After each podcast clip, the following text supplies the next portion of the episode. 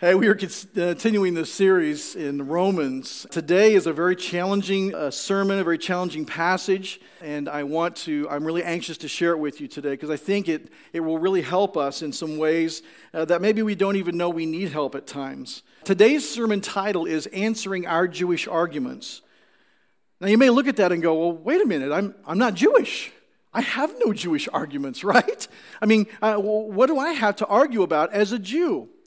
Well, today what we're going to see is some arguments that Paul is uh, kind of talking about with the Jews that he's writing to in the Roman churches. And while we may not be Jews, we may see that we have some of the same uh, similar arguments that Paul knew the Jews would have. And so while we may not be Jewish, we have sometimes the same logic to believe untruths about things. So, Paul's just finished telling the Jews in the churches at Rome. If you remember last week, we looked at chapter 2, and he just got through telling them, For you are not a true Jew because you were born of Jewish parents or because you have gone through the ceremony of circumcision. No, a true Jew is one whose heart is right with God. Now, undoubtedly, Paul had been in this debate with Jews before in his missionary journeys. This wasn't something new to him. Okay? Every time he spoke to Jews, I'm sure they had the same kind of uh, uh, uh, conversations, the same arguments. So now he's going to go ahead and answer some of the questions in this letter that he knows many of them will, would ask if he was there. Uh, many of them will ask these things to his face if he was sitting there, but because he's not, he's basically writing and saying, Okay, I know you're going to ask this, so let me just go ahead and approach it. So he's answering his opponents before they even have the chance to present their arguments because he knows they're just like really any other Jewish believers. And to some degree, I would say they're like all men everywhere. So let's look at Romans chapter 3, verses 1 through 8. And if we don't see ourselves yet, maybe we will in a few moments. Here's what it says Then what advantage has the Jew? Or what is the value of circumcision? Much in every way. To begin with, the Jews were entrusted with the oracles of God. What if some were unfaithful? Does that faithlessness nullify the faithfulness of God? By no means. Let God be true, though everyone were a liar, as it is written, that you may be justified in your words and prevail when you are judged. But if our unrighteousness serves to show the righteousness of God, what shall we say? That God is unrighteous to inflict wrath on us? I speak in a human way.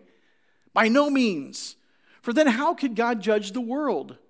But if through my lie God's truth abounds to his glory, why am I still being condemned as a sinner?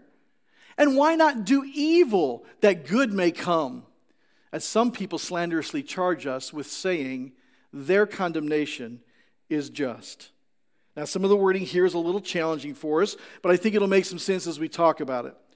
So, Paul here uh, is uh, supposing that after he argues their outward Jewish religious practices are not the same as someone whose heart is right with God, he suspects they will swing the pendulum, respond.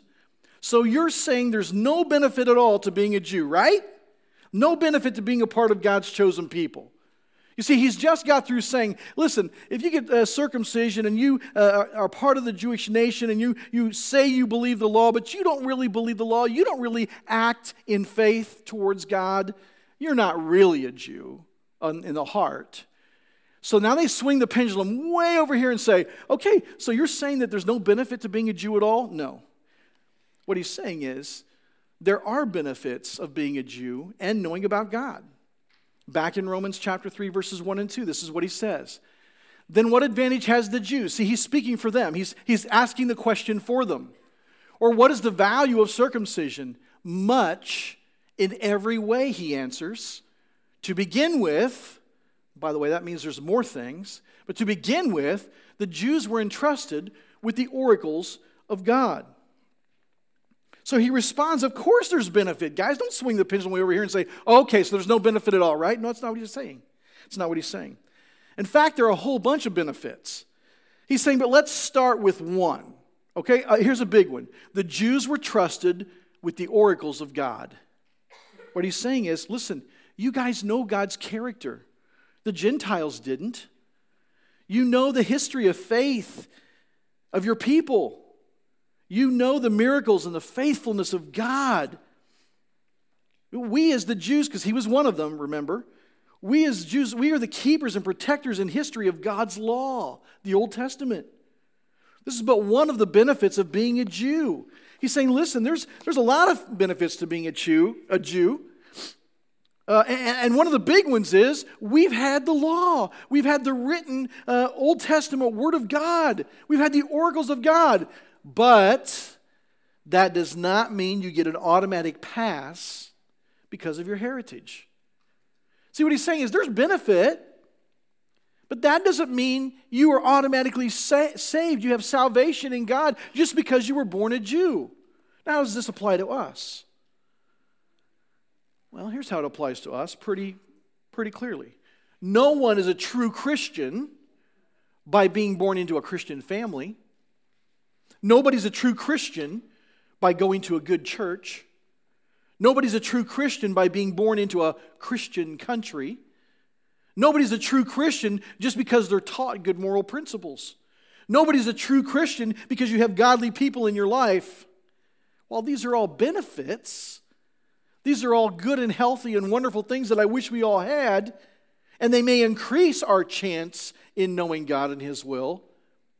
They are not a guarantee of our salvation. That's what Paul's trying to get at. He introduced this idea in chapter 1 when he said, I'm not ashamed of the gospel. Remember? For it is the power of God for salvation to everyone who believes. Not everyone who was born a Jew, everyone who believes. To the Jew first, and also to the Greek. You see, the gospel is not who you're born into as a family, who you're born into as a church, where you go to church, what, you, uh, what name you have, what, all these other things that people look at sometimes. The gospel, as Paul's going to clearly share with us, I don't want to ruin the, the movie for you, but later he's going to be very clear that the gospel is the fact that God sent his son Jesus to the earth to die on the cross to pay for our sins. His answer to the Jews swinging the pendulum is that, listen, you've got a leg up. You kind of know who God is.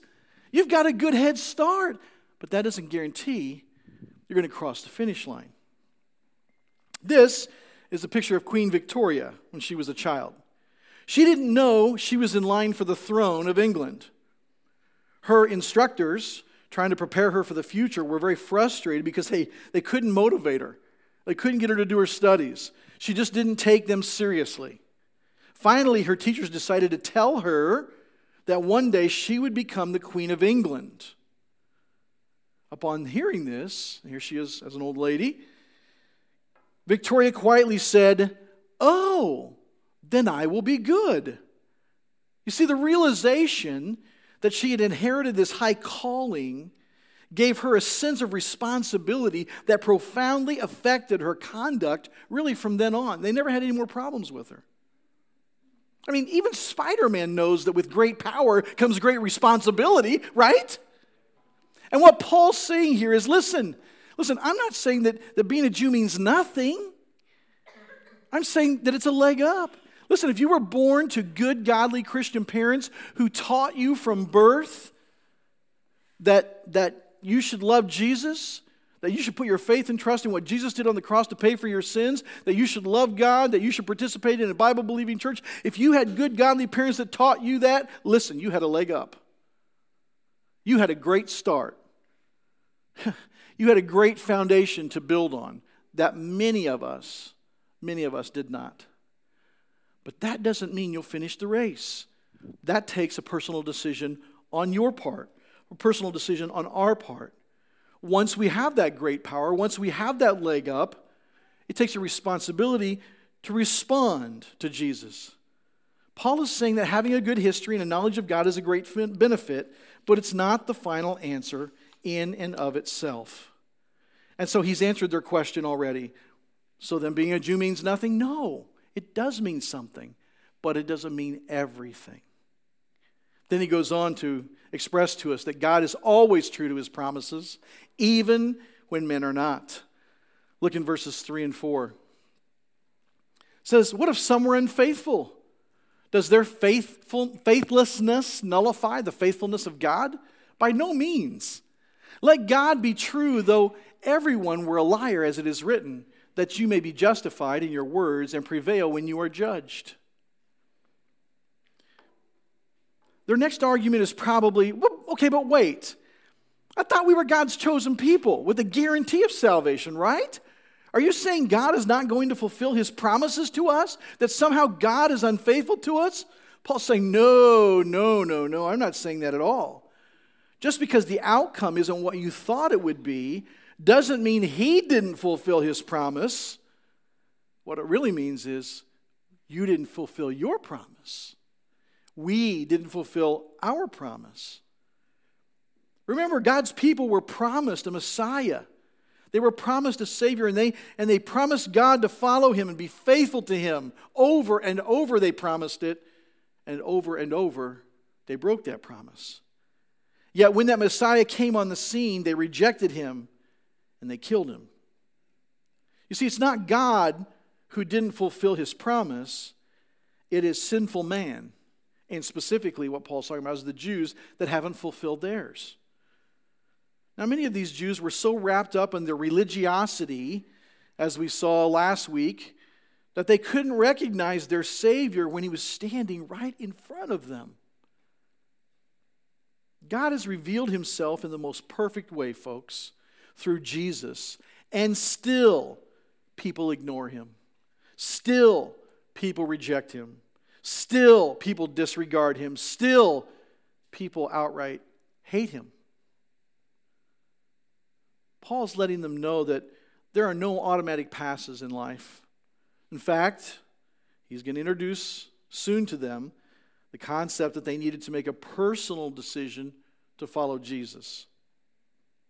In fact, many of the Jews at this point had accepted, had kind of accepted who Jesus was, but they had not really yet accepted what Jesus did. And the gospel is both, folks. It's both understanding who the Messiah is and what he did to pay for our sins. It's not just one, it's not just the other, it's both. And Paul's saying to them, folks, if, if, if you were relying on your circumcision or some outward sign or, or, or reading or trying to obey the law, if you were relying on that to bridge this gap between you and God, you're in trouble. You're in trouble. Because that's not enough. That's not enough. The last thing I want you to see in this passage is this our attempts to give excuses or justify our sinfulness is a fruitless act. Now, I really want us to focus here today because I think this is probably the thing that has the most connection with us. Look what it says in Romans uh, verses 5 through 8. See if you can hear the questions they're asking him or see the ways that they are justifying or excusing their sins.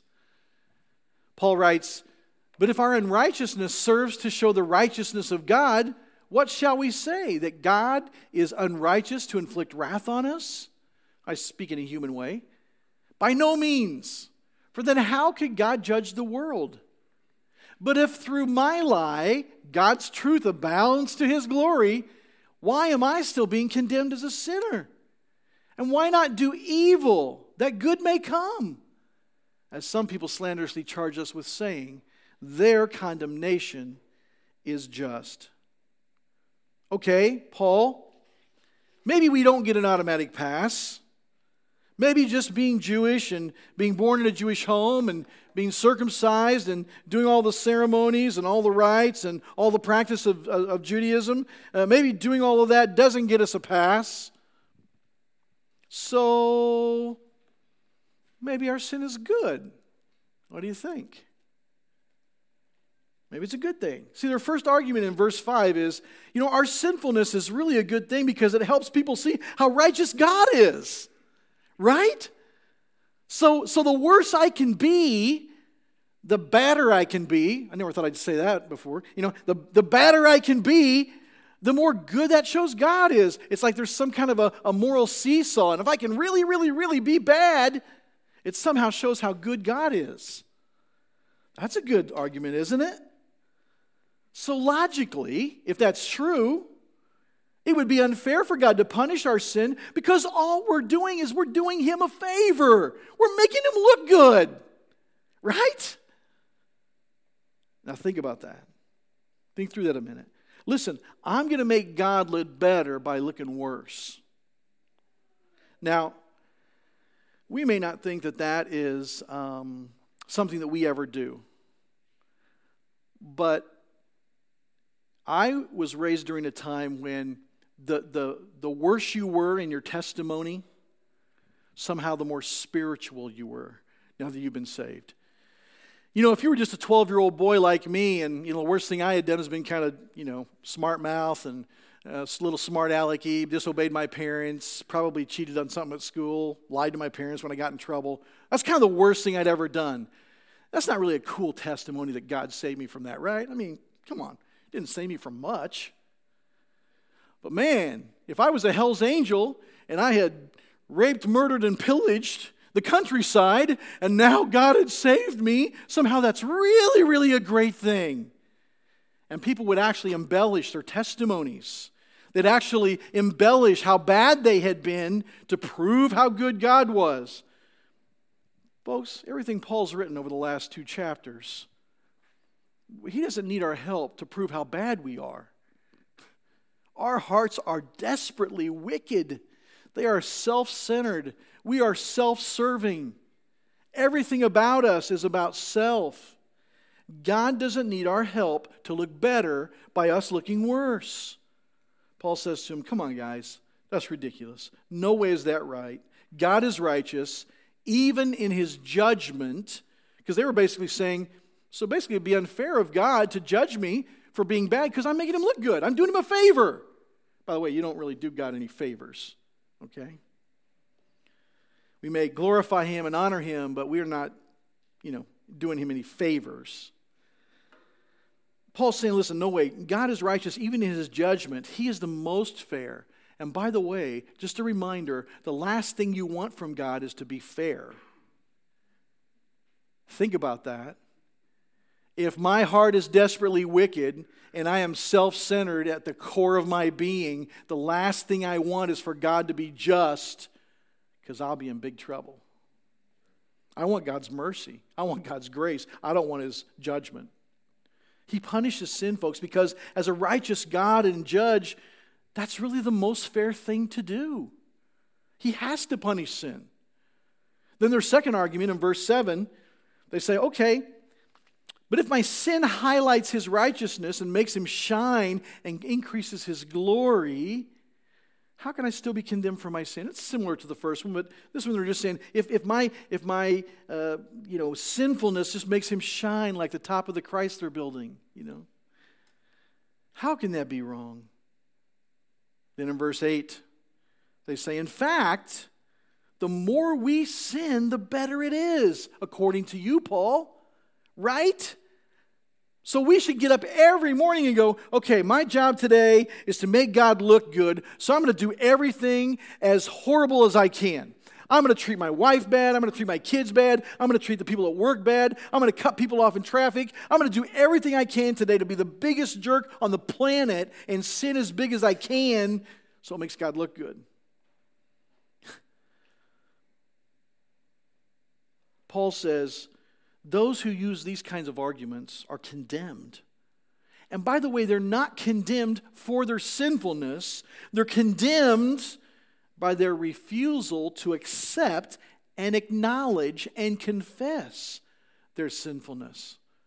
Folks, we're already all condemned for our sin. That's not on the table.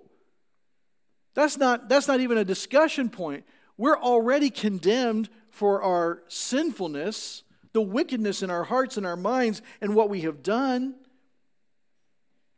But when we refuse to accept that, when we refuse to acknowledge that and confess it, we are condemned again. We are condemned then eternally. Folks, we cannot out argue the true fact that we are all sinners and we have not upheld the law and we deserve everlasting punishment from a righteous God for how we've lived. God must punish sin because of his character, and his rightness demands it. He demands it. He has no other choice. If he doesn't punish sin, then he's not righteous. He's no longer good if he doesn't punish badness.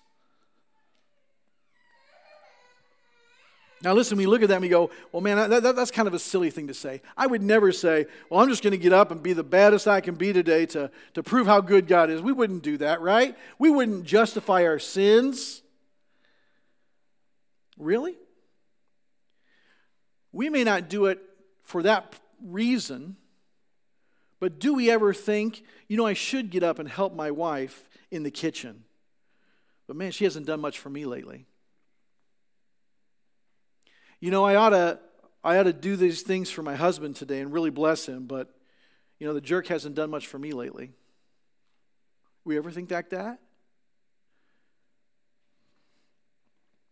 Do we ever think, you know, I'm going to cheat on my time card just a little bit at work? Frankly, they don't pay me enough anyway.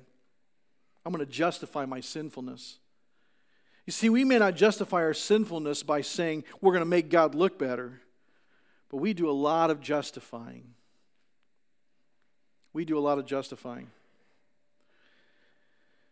I was thinking about this this morning, and I should have put his picture up there, but I thought about President Nixon after he had been impeached, after he left office.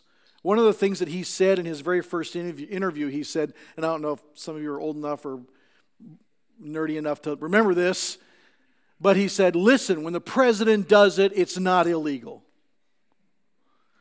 What? But sometimes we justify those things. You know, we think we deserve a break from God and we don't have any personal responsibility for our sinfulness because we have some kind of privilege that exempts us from judgment. We may think that our parents or our church or our religion can save us. They can't, folks. They can't. While they may have certainly been a benefit to us, to our knowing and following God, they're not the determining factor to really knowing God. We may try to give excuses or justify our sins in some ways to make ourselves feel better or almost talk ourselves into believing that God's judgment wouldn't be fair because of our circumstances. See, you don't know how bad things are for me. That's why I do these bad things. Sometimes we even blame Him for those circumstances. Think about Adam and Eve. You remember when they got caught doing what they're doing? And God asked Adam, What has he done? What did he say? He said, God, it was the woman that you gave to me. He said, Hey, it wasn't me, it was her. And by the way, uh, uh, you, you did it because you gave her to me and she did it to me. Now we laugh at that and we think that is just so silly to hear that, isn't it? But I think if we were on the Dr. Phil show and we had all those cameras in our house, I think we may occasionally hear ourselves or see ourselves behave that way. That it's not really my fault because somebody did something to me. And by the way, God even created the circumstances. But here's the truth of what Paul's trying to say, folks. Paul's been writing really for some time now to help us not only know the level know the level of our sinfulness, but to accept and acknowledge the depth of our depravity so that we will cry out to God God, have mercy on me, a terrible sinner. Have mercy on me. And by the way, that, that is the point when God points to his son on the cross for us to receive the gift of complete forgiveness by putting our faith and trust in him and what he did on the cross to buy our salvation. You know, every uh, program uh, that helps people with addictions, uh, the first step is always you have to acknowledge there's a problem. As long as we deny the problem, there's just no hope to ever get better. If you deny that you're sick and you need medicine, you're not going to get better until you just admit you're sick and go get the medicine. And sometimes we don't want to admit, we don't want to recognize, we don't really want to believe that we really deserve hell, a place of eternal torment for our behavior, for the darkness of our heart and our minds. We want to believe that somehow we're good people. We're good. We're good people. You, I know you guys. You're good people, right? Well, we may be able to act good at times because of Christ in us, but we're not good people. We need to be careful that we don't ever fall into the trap of thinking in terms of good people and bad people in the world. The good people go to heaven, the bad people go to hell. That's not biblical. That's not good theology. Now, with Christ in us, we ought to be better. We certainly ought to be less bad. But when we begin to think in terms that everybody's good or everybody's either good or bad, and that somehow determines something, we've fallen into a very serious trap. I've mentioned it before, but it's really interesting that when somebody dies, all of a sudden everybody on the planet is good, except for the really, really, really, really bad people that are in, in prison for life. Because every single person that dies, we say, well, they're in a better place. If they know Jesus, they're in a better place. But if they don't know Jesus, they're not in a better place. And I'm not saying that's the moment in time where you need to express that. But we need to stop saying things that aren't true theologically. We need to stop categorizing people in our minds as good people and bad people. Because the reality is, theologically, we're all rotten to the core. And the only good in us is what Jesus has done in us. That's it. That's it. And we need to acknowledge it. We need to confess it. We need to accept it. We need to live it. We need to talk it. Because here's the thing there's a bunch of people outside these doors. There's a bunch of people outside these doors. You could throw a rock from our parking lot and hit a bunch of their houses. And by the way, it's the same in my neighborhood that don't know God. They don't know Christ. They haven't put their faith and trust in what Jesus has done for them. And if we get in our minds that somehow they're bad people and we're the good people, we are never, we are never, we are never going to be who God wants us to be in the kingdom. We need to realize that we're all bad people together. The only thing is, God's opened our eyes so far to the grace and the mercy of God through his son Jesus Christ. And we need to be messengers of that to those other people who aren't any worse than we are. They're just still cut off from God because they haven't heard the message yet or they haven't responded to it yet. Listen, Paul is talking to these Jews about their, their arguments because he knows what they're going to say, he knows what they're going to think. And what he's saying to them is look, guys, yeah, there's a benefit to being a Jew, but it doesn't save you. And by the way, if somehow you feel like God's giving you a raw deal, it's not God's fault, it's you. If you're far away from God right now, it's not because God's running away from you, because you're running away from Him. And we need to think about and talk about in our community groups next week this thing, because, folks, it's a fruitless act. We might be able to convince somebody or even ourselves that somehow this is okay, but it's not okay to God. It's not okay to God. And we need to recognize that and accept it. Let's pray. Father, we thank you for your word again that teaches us and calls us to accept the truth about ourselves. God, help us never to begin to think that somehow you're really lucky to have us on your team. Somehow you're really blessed uh, to have me as part of your family. God, help us never think that way. We are so incredibly blessed and fortunate that somebody shared the gospel with us so that in our wickedness, in our darkness of heart and mind, you opened our eyes. The gospel was shared with us, and we got an opportunity to respond to it. Lord, I pray if there are people here today who may not have crossed that line of faith yet, they would say that, that I admit and I know that I'm a sinner, but I don't know what to do about it. Lord, I pray that they would ask somebody before they leave today. I, I pray that they would talk to somebody before they leave today about how to make that right. Father, we thank you for the wonderful gift of salvation that comes through what Jesus did on the cross.